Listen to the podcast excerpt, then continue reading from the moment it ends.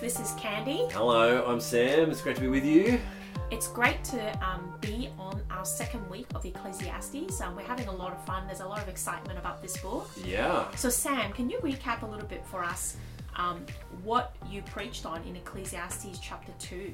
Yeah, thanks, 1 to Candy. It was a great weekend um, across church, and, I, and there's really, like you said, a sense of excitement about this book. I think at the moment, people are. It, it feels very. Um, what's the word? It feels very timeless and modern for a you know potentially three thousand year old bit of literature. Yes, Uh, that's right. yeah. And I think I feel like it's affected people's moods during the week as well. I've heard lots of comment.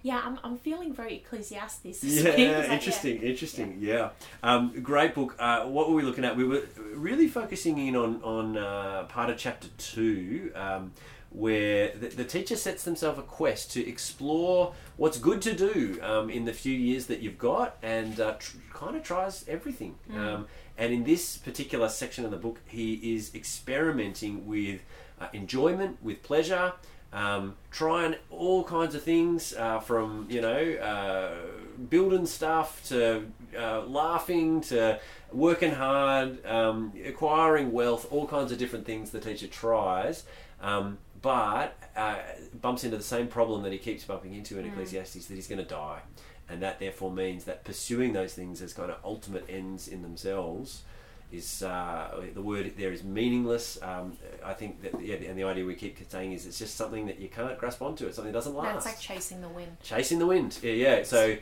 you might be successful for a while, but um, at the end of the day, um, you're going to end up dead, just like the person who didn't do those things. And what does it all matter? Yeah. Yeah. I think even just thinking chasing the wind, it makes me think if I went out with a plastic bag and I try to grab all the wind, like I can't. One, I can't do that. Number two, Yeah. my hole, my bag probably has a hole in it, and when I try to grab it, it's just elusive. Yep. It will leave the bag. It's not going to be permanent. That's it. So you, it's a bit.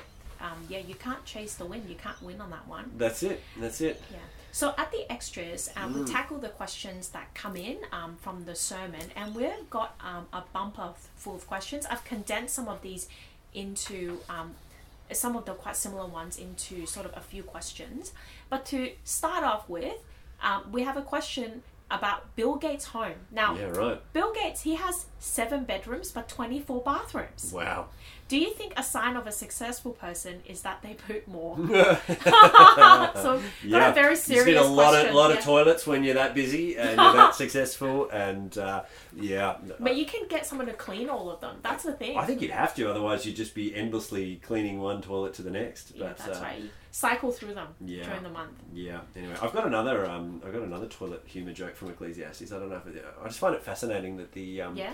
the ESV translates uh, chasing after the wind as striving after wind, and uh, just put your toilet humor hat on. I've never, I've never read that that particular way, Sam.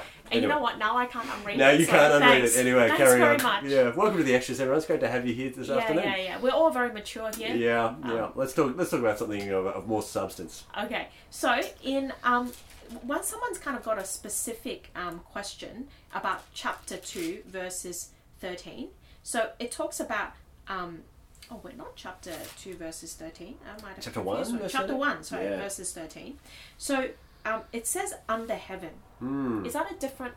Does that mean something different to under the sun? Yeah, I love that. This is a great question because people are reading your Bibles carefully and trying to understand what the different words and phrases mean. Um, and uh, often when we use the word heaven, we're thinking of a spiritual reality, you know, um, in heaven where God is. Um, but actually, often when the Old Testament uses that word, well, actually in, in Hebrew that is, um, the the word heaven is the same word um, as sky for Yeah. them. And so, for example, in uh, Genesis chapter one verse one, God in the beginning God created the heaven and the earth. Um, I don't think that's so much focusing on the eternal reality of heaven. I think it's actually saying He created the sky and the ground. Um, you know, the stuff you see, the blue stuff and the green stuff. He, he made it.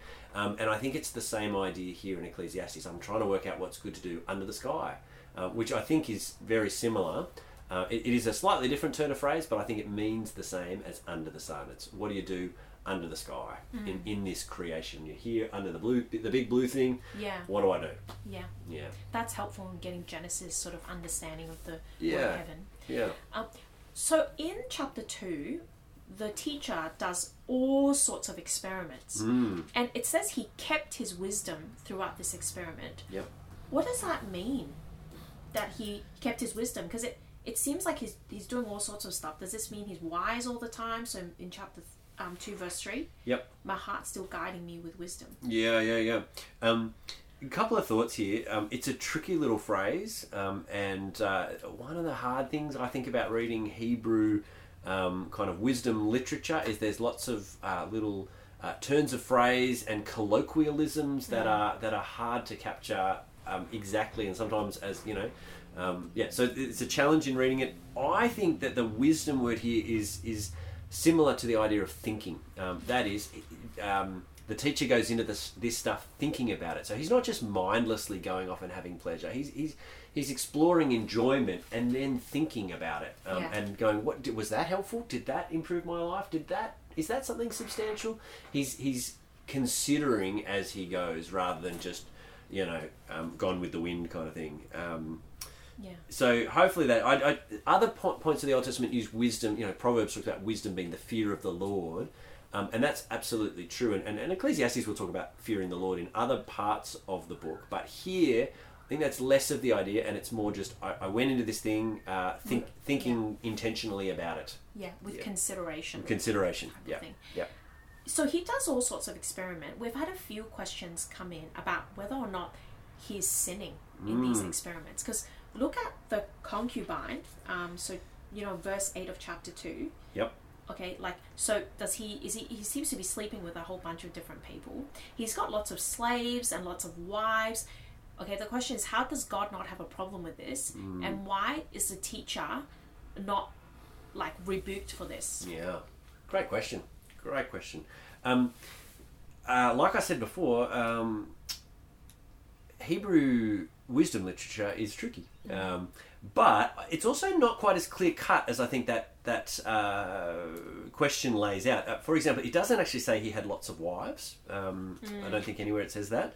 Um, it does say in verse eight that he acquired men and women singers and a harem as well. Now. It's great to be having your Bible open as you're listening to these extras uh, episodes of the extras because we want to deal carefully with the text. Now, in my Bible, Candy, I've got a little footnote next to harem. I don't know about your one. Mine Um, has concub. I'm on ESV concubines here, and it says the meaning of the Hebrew word is uncertain. There you go. Okay, so um, now that there is a word for concubine and there is a word for harem, and this is not it. This is another word, and it's uncertain exactly what this one means. Okay, Yes. And they knew what it meant back then, but we are not sure Correct. what it It's a now. t- it's a turn of phrase. Okay, it's a colloquialism. It's a different word. Like you know, in you read in Kings and uh, Chronicles, Solomon had seven hundred wives and thousand Yeah, yeah. million concubines. There's a word for concubine there, and this it's not this one. Yeah. Uh, and so the question the translators are wrestling with is what is verse eight getting at? Now the turn of phrase. I did a now my Hebrew is not in any way. I'm no Jack Day, uh, but uh, you know, my as I was digging into it, the phrase is. Um, I, he says, I acquired men and women singers and a, a chest or two or a breast or two. Um, and then he says, the delights of a heart of man, uh, the, the delights of the heart of man. Now, so a chest or two, or a breast or two. So the chest could be breast. That's right. Potentially, so Yep. it could be either be a breast or two. Yep. Or a chest. a chest, a chest or two. Um, Now, what's that talking about? And, and what is that turn of phrase getting at? Now, I can see how a breast or two, you could imagine, ah, he's thinking about a harem, lots of women.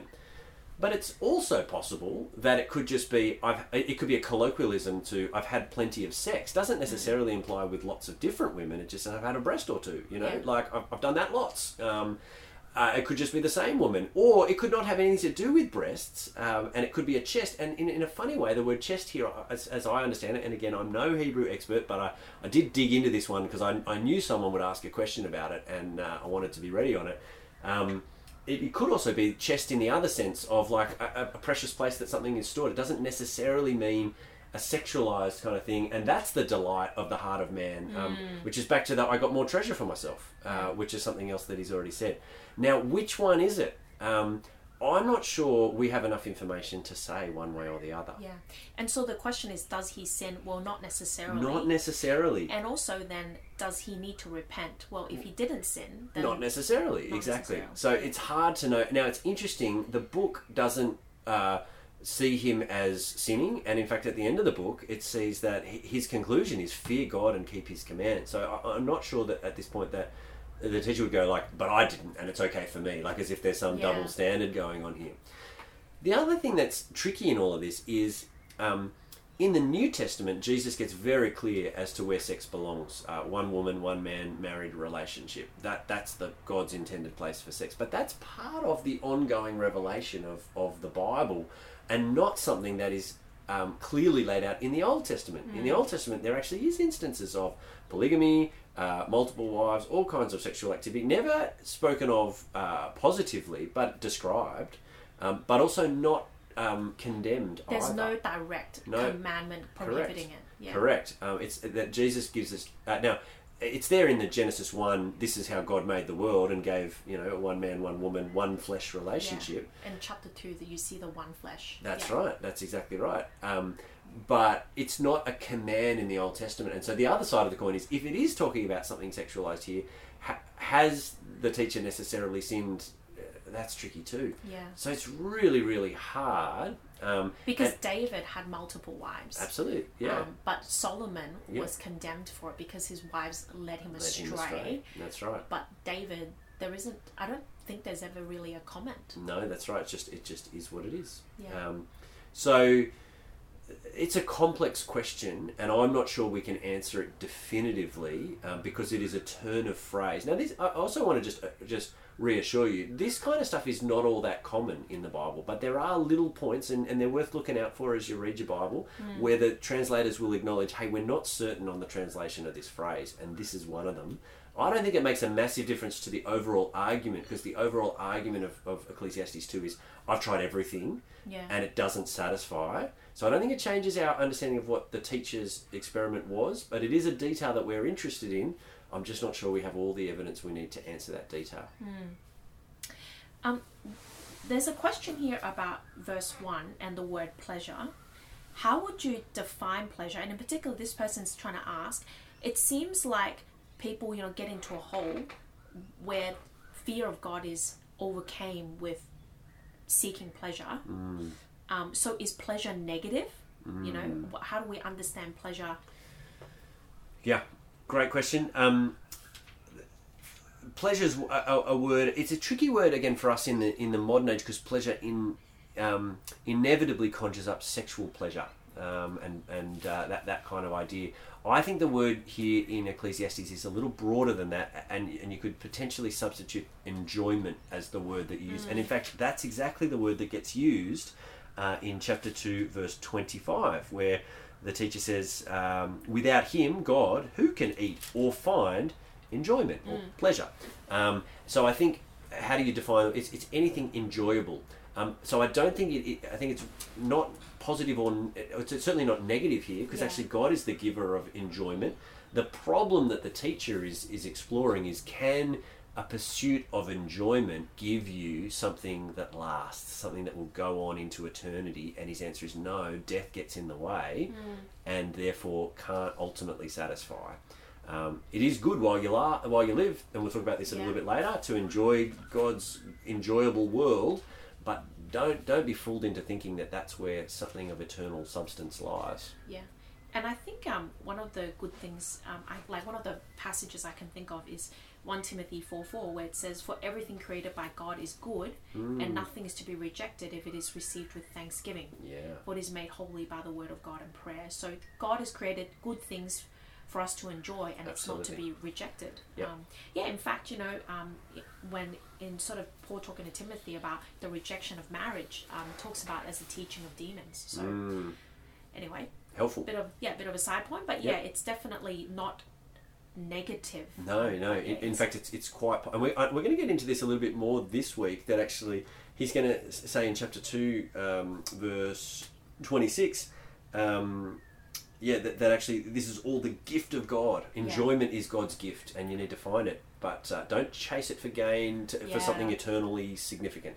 yeah, Yeah, and I think that relationship um, with creation is so important to get right in a Mm. sense because I could think sort of myself personally growing up from a Buddhist heritage where like creation is something you should shed yourself of Mm. because like you shouldn't be attached to this world because it's your attachment to creation and the things of this world Yeah. that creates your suffering so there's a very different theology that leads you to a very different treatment It does. of um Of creation. like, yeah. Yeah. anyway so uh, on the passage he's doing all sorts of things to you know do experiments and things Mm. like that what is his motive like Yeah. why is he doing all of this Um, I think he tells us, um, chapter 2, verse 3. Um, you look at the second half of chapter 2, verse 3, he says, I wanted to see what was worthwhile for people to do under heaven during the few days of their life. So he, he's trying to work out what's the, what's, you got a little bit of time, not a long time, not an eternal time. So what should you do with it? What's the good thing to do? Let, let's try some stuff and try and work this out. yeah That that I think is his. Um, yeah. Uh, he also says back in chapter one, verse thirteen, I devoted myself to study and to explore by wisdom all that is done under heaven. I want to see. I'm going to try it all yeah because I want to see what's good to do. And he, at one level, he's doing a bit of a public service here. You know, yeah. I don't have the resources to do everything. Like I'm very constrained. Um, I can't. Try, I cannot amass all the things that he's managed to amass. But he's done it for me and learned the lessons on my behalf. And then he's got. He's willing to say, Sam, here's some wisdom for you. Here's what I discovered. That's so helpful. So we've got a bunch of questions which sort of takes a step back and look at the book as a whole. Um, so this question is why would people argue that Ecclesiastes is not Solomon's recorded words but Solomon-like ideas? Doesn't that weaken the trustworthiness of it? And what about chapter 12 verse 10? Okay, thank you. Great question. Um, why would people argue that? Um, I, hold that view. I don't. I don't think this is Solomon. I know tradi- traditionally. In fact, until I started preparing for this series, Candy, I thought it was Solomon. That's just what I'd always thought. Um, but a couple of reasons why you would suggest it's not Solomon. One, Solomon's name never appears, um, and that's unusual. I think Proverbs he names himself and says, "I Solomon." You know, um, it seems a bit odd that, that, that Solomon is not named. Now, why do people think it is Solomon? Well, because they talk about being um, chapter chapter one verse one, son of David. We think, well, that's got to be Solomon, but actually, son of David. I mean, that's a title. Jesus grabs that title at points. He's a son of David, is he? That just means uh, of the the royal line of David, a, a, a messianic kind of you know descendant of, of David. Doesn't mean his direct son. Um, Secondly, chapter 1, verse 16, the, the teacher says, I thought to myself, look, I have grown and increased in wisdom more than anyone who has ruled over Jerusalem before me. Now, that's a fascinating little phrase. If there's Now, if it is Solomon, the only person who's ruled over Jerusalem before him is just his dad. so all that is saying is, well, I'm better than one guy. Yeah. Do you know what I mean? Like, whereas actually, the way that that sentence is phrased seems to imply that a lot of people have ruled Jerusalem, hmm. and this guy outstrips them all. So Yeah. it seems to me to put a bit of distance between himself and um, and David and Solomon. Um, so I think that's another reason. Um, and uh, there- there's a few other things. There- There's also an argument which I think is, is fascinating to consider as well. Is that um, could it also be um, a, large bit of kind of poetic device, like a, a literary device, to say, let's imagine we're the king of Israel, uh, we're, we're, we're a king like Solomon. Yeah. Um, what would life be like? Um, I'm less convinced of that one, um, Yeah. but that's that's another another uh, thing that, that often gets thrown around Yeah. in Ecclesiastes. And I guess maybe the question behind the question potentially Mm. is how can we trust the Bible if we don't know yeah, who wrote this? Because the, the other thing is we don't really know. We're not. Correct. Was potentially a king. That's right. We're not told. I, I think if you, um, uh, even if you think it's Solomon, we're not told that. We're, we're in, uh, implying that, but Yeah. we're not told that. So either way, we don't know for certain who wrote this book of the Bible. Um, and the question is, well, how do we, how can we trust it? Well, actually, they're all parts of the Bible that we don't know who. Like, who was the final compiler of um, uh, one and two Chronicles? Uh, who was the final compiler of um, the Pentateuch, the first five books of the Bible? Now, people will say Moses wrote them, but there's an account of Moses' death Yeah. um, in there. Now, I'm, I'm assuming Moses didn't write that bit. Just, you know, like someone's got to have put that together. Does that make it less trustworthy because it wasn't Moses and the person who we sort of uh, traditionally ascribe it to? Yeah. And I think the, the there's a two things to say with Old Testament texts. One, at the end of the day, like with all books of the Bible, that God's people hear God's voice in the scripture and recognize it as such. And Mm. that's that's we call that the doctrine of the canon. What we know is is God's word. It's rec- There's not some external arbiter that says, "Oh, this one is and this one's not." Otherwise, that external arbiter would be the trustworthy thing, not not the text itself. Yeah. Um, so that's worth saying. This, but the, the second thing is that Jesus is the one who came and actually affirmed the Old Testament as we have it. So Jesus received the book of Ecclesiastes as scripture, um, and uh, you know often speaks of. Um, you know uh, the law and the prophets and the wisdom writers and, and, and affirms it as um, as God's word as scripture and so I think given that Jesus this was Jesus's Bible this was part of it um, so I think we can say well if Jesus is happy with it I think I can be happy with it too Yeah. And so I think, um, Sam, you're probably referring specifically to Luke 24, verses um, 44 kind of onwards. So if yeah, you're the road keen, to Emmaus. Yeah. That's worth looking at. yeah, Yep. feel free to have a read of that Yeah. if you'd like to chase that up. Yep. Now, the author concludes by the end that everything is meaningless. However, would he think there is life after death? What so? What is the kind of afterlife view Hmm. of of Ecclesiastes? Yeah, great question. Um, uh, he he's questioning it is one thing to say. Um, we're going to get to this in chapter three. Uh, he he says in chapter three, verse twenty one, "Who knows if the spirit of man rises upward, and if the spirit of the animal goes down into the earth? I don't know." Is what he says, um, and that's actually consistent with Old Testament, um, where the where God's revelation was up to at that point. They knew there was a judgment, and he speaks pretty clearly of that that we're going to face God's judgment.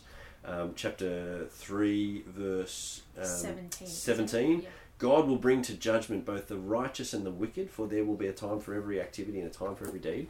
Um, so he knows that God will bring an ultimate judgment, but did he have a fully developed theology of the new creation and resurrection? Um, it appears not at this point of, of Revelation Yeah. sort of salvation history.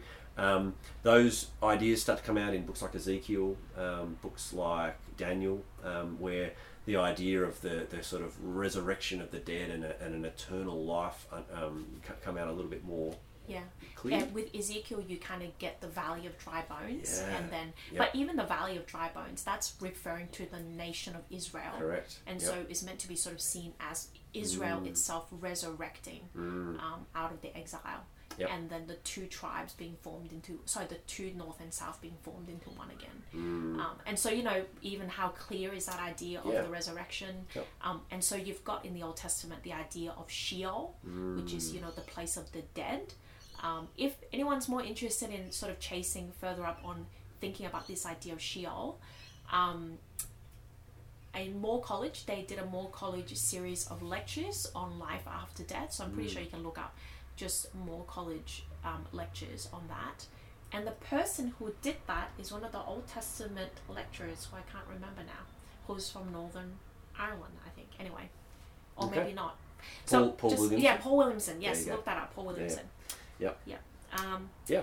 so, who is the teacher teaching? What's his? So, thinking about the whole Mm, book, what's his intended audience? Um, yeah, um, the word behind teacher is a, is a funny little word. Um, Raj has mentioned it a few times um, in his sermons. Um, it's the Hebrew kind of word kohelet, um, which, uh, and it's interesting, our title of the book, Ecclesiastes, is the Greek version of that. Yeah. And if you know any basic Greek, ecclesia is the word for gathering or church, and so the uh, the the Ecclesiastes guy, he's the guy, the gatherer, the one Yeah. who gathers people together, rounds them up, if you like, um, into a gathering so that he can address them. Um, so, who's his audience? It's most likely um, a, a- local gathering of, of God's people, a synagogue. Um, Israelites. Israelites gathered together to, to listen to someone who is a, a a teacher of God's of God's people, Mm. a preacher, a teacher, a gatherer of of people that he can speak wisdom to them. Mm. Yeah. We're going to move now to this um, section of the questions from you guys that are on the living out of this passage. So Okay. more kind of the implication. Yep. So what about travel as a category of pleasure? Now I'm not sure what this question means. Like what about this as a category Mm. of pleasure? I think it most definitely is a category of enjoyment. Yeah. travel. Yeah. Yep. Um, I, I mean, I wonder if Raj was putting up, uh, I think, like seven or eight, nine categories on his slides Yeah. on Sunday. Um, and I think he even added one. You know, um, he said social media might be a category Yeah. of, of pleasure. Um, just interestingly, he's like, "Can I add one?" And I, I uh, you know, gently looked at chapter twelve, verse ten. You know, my son, don't add anything to, to, to these words. but no, I don't think that's what it's getting at. Um, Okay. And could could we add travel to the list? Absolutely. Yeah, there's all kinds of things you could add to this list. Um, and uh, yeah, things that we sort of turn to as if we're going to find some sense of something lasting, something significant, something yeah. Yeah. Um, travels. I mean, in our culture, Is massive. that's a It's massive huge. thing. Yeah, and and really at one level, anything. Any of God's good gifts, you can turn into an idol, thinking that this this will be the thing that, that, that satisfies me, right? Um, Yeah. yeah. And travel is just one of those things you can also spend a lot of money on. Mm. And um, I remember just sort of doing university ministry in New Zealand, and um, I remember sort of sitting with a massive group of students, and the conversation was all about where they were going to go. Mm, you know, yeah, that's right. after uni, in terms of taking like time to take a gap year or whatever. Yeah. And I remember sort of sitting there and going, I don't really particularly want to travel. Mm. And people gave me the weirdest look of like, why would you say Yeah. that? Yeah. Because that's not right or normal. Yeah. Um, very if it's a very um, very middle class Australian thing to, to value, I think. Like I find it fascinating as I get together with my like none of my cousins and aunties and uncles are, Yeah. are in the in the Lord.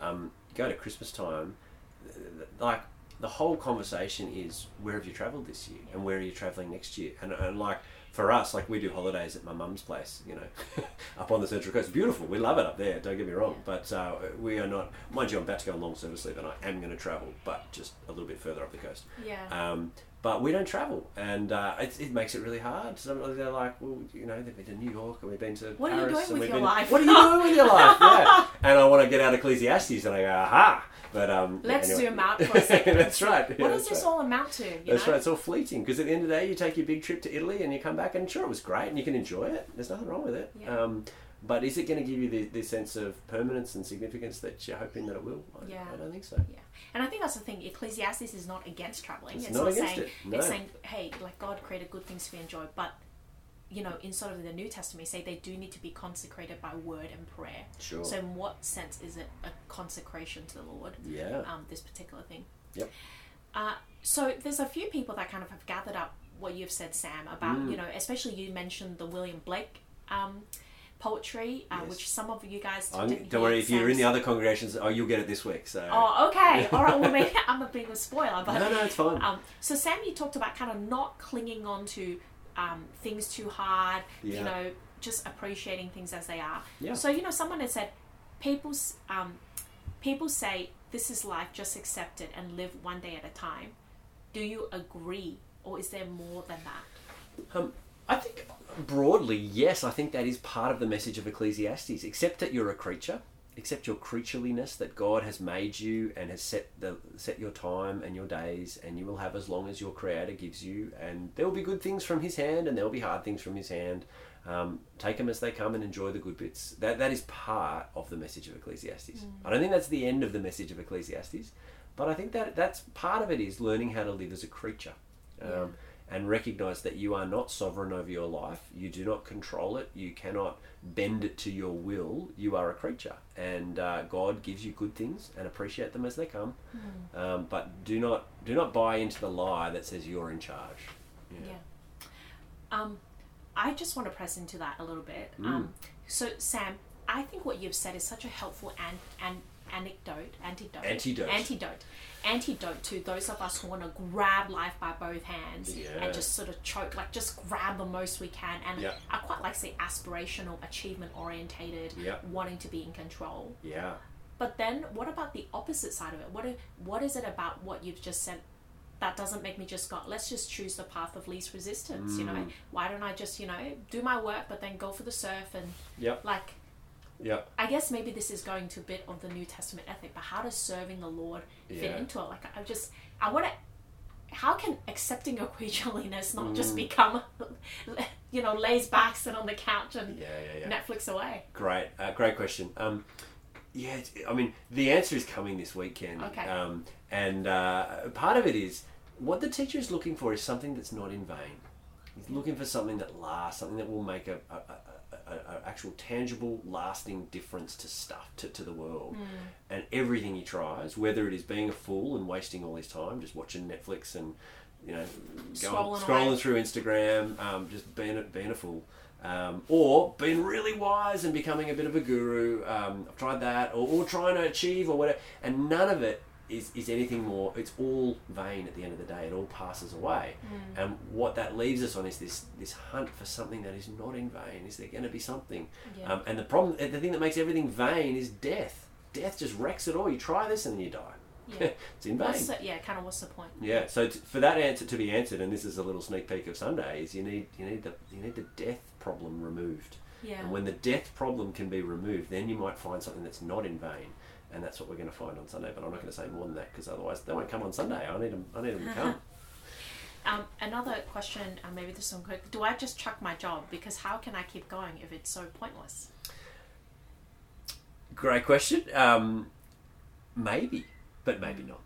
Um, we're talking work this week. Come along, come along to church on Sunday. Um, yeah, you're if you're feeling if you're asking that kind of question, you're you're feeling the pain that the teacher is feeling, and you you want you're looking. "Well, I need something that's not in vain. This all just seems so so futile and fleeting, and uh, work work work, and then it's I'm gone and it's gone, and we need the answer that that um, Jesus is going to give us this week. Um, is it not worth pursuing wisdom? Because as it says in two sixteen, the wise and the fool they both die. Um, it does. It certainly says that. Um, but he also says in two fourteen.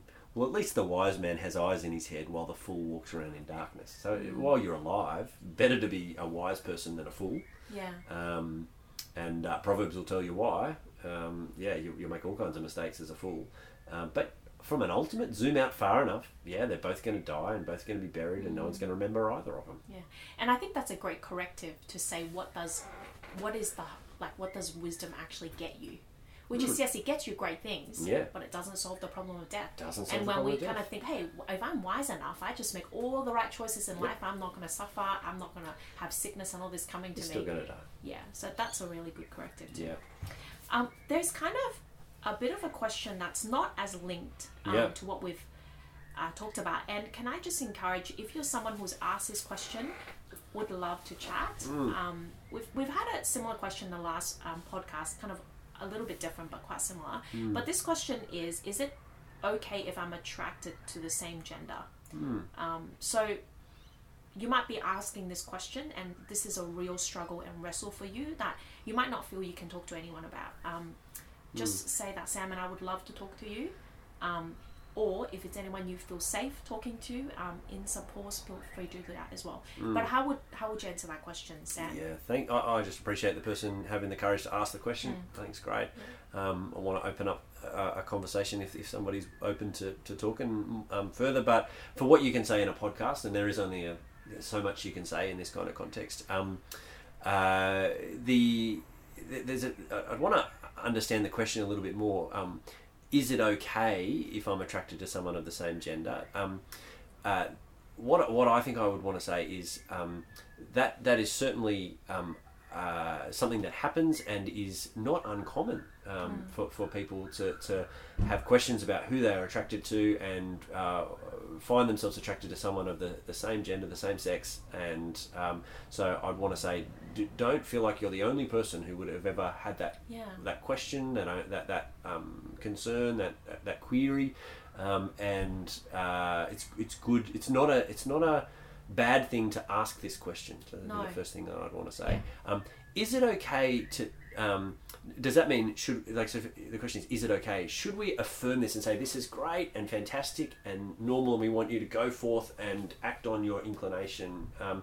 I think I'd say from a Christian point of view, um, the Bible is quite quite clear. I think on um, that, particularly for sexual expression, that the place for that is is actually within marriage, and marriage is God's design of a man and a woman, one man, one woman entered into for life. That that is the place for sexual expression. Um, that being said, um, all of us have sexual desires, don't we? Uh, we are we are sexual creatures. God has given us our sexual desires, but like so much of life in this world, our own desires are not immune from um, the confusion that sin brings into the world, and and uh, I think that um, causes all of our, uh, so many of our, our desires to be set upon things that, that um, yeah, uh, um, yeah, to, I, I guess to have disordered desires, like our desires Yeah. are just all over the place. And uh, so, uh, should we expect anything different? No, sin is in the world, and, and all of us are going to have disordered desires. And from that perspective, it's completely understandable that that um, some of us have, uh, some of us feel this way. So But that's different to saying, Yeah. well, that's a good thing, and I'm going to go therefore and act on it. A little bit like I have all kinds of desires to be greedy. Um, Yeah. I'm just a really greedy person. I'm very materialistic, and I want to be. You know what I mean? I want to be comfortable and rich, and uh, but that's a disordered desire. To, to love uh, stuff is, is is actually not okay. And I actually have to go. Yep, Sam, you have that desire, but actually God's word calls you to be content and calls you to be generous. And so I'm not going to act on that desire, even though it's pretty deeply held and very much brought into me by my my upbringing, my family, my culture. Uh, but I want to recognize that desire and stand it. Yeah, Does that make sense? and I think that's kind of separating also what temptation is Mm. and what sin is. Yeah. Because temptation is not the same as sin. So when we think of the Lord's Prayer, Yeah. right, Jesus very clearly says, "Forgive us our sins," Mm. but then there's a separate one of "Lead us not into temptation." Yeah, they're not the same thing. They're not the same thing. Um, and so Yeah. just wanting to clarify that as well. the last thing I'd say, Candy, before we wrap up, if it's okay, Yeah. is um, sometimes when I make an, an, like an analogy like that about greed, people say, "Ah, but sexual desires are really different," and I, and I just I'd want to push into that because I think our culture would say. No, our sexual desires are very much who we are and a deep part of our identity, and therefore to challenge or question our sexual desires is to challenge like our very identity. Whereas I just want to say, I'm not sure as a Christian we hold that view. Our identity actually is that I'm a Christian. I belong to Jesus. That's where my identity is, and my my sexual desires are just another one of my Yeah. desires. Like they're not actually a key part of my identity. So I'd want to just uh, talk to the question asker and just say, um, big part of this is who who are you, what's and who's your identity, and it's not your sexual desires. Yeah. Yeah. And that's quite difficult sometimes to grasp because it seems like everybody assumes that, right? Because Mm. as soon as that is threatened, it's almost like we have to live maybe a subhuman life. Yeah, that's you know, if I don't get to express my Yeah. sexual desire, then it's just forever repression and I'm just a repressed and sad person. yeah, Whereas when we think of the most fully human person that has ever lived, which is Jesus, yeah, Jesus never had sex yeah. in his life. That's right. Like, Yep. um, and he is the embodiment of like, Mm, perfect. perfect humanity. yeah, Yeah. someone who is fulfilled. Yeah, yeah. Um, and, and so, so, you can be you can be perfectly and fully human and not have an active sex life. Yeah. Yeah, but our culture wouldn't. Our culture would say no, it's fundamental to our identity. yeah, like if you're celibate, then Yeah. oh wow, like what's wrong with you? Whereas I would want to say actually, there's a much better identity on offer, and it is as a child of God belonging to Jesus, Mm. and that's that's not just for that's for all of us as Christians. That's our identity. So to wrap up as well, I Mm. did wanted to wrap up on Ecclesiastes.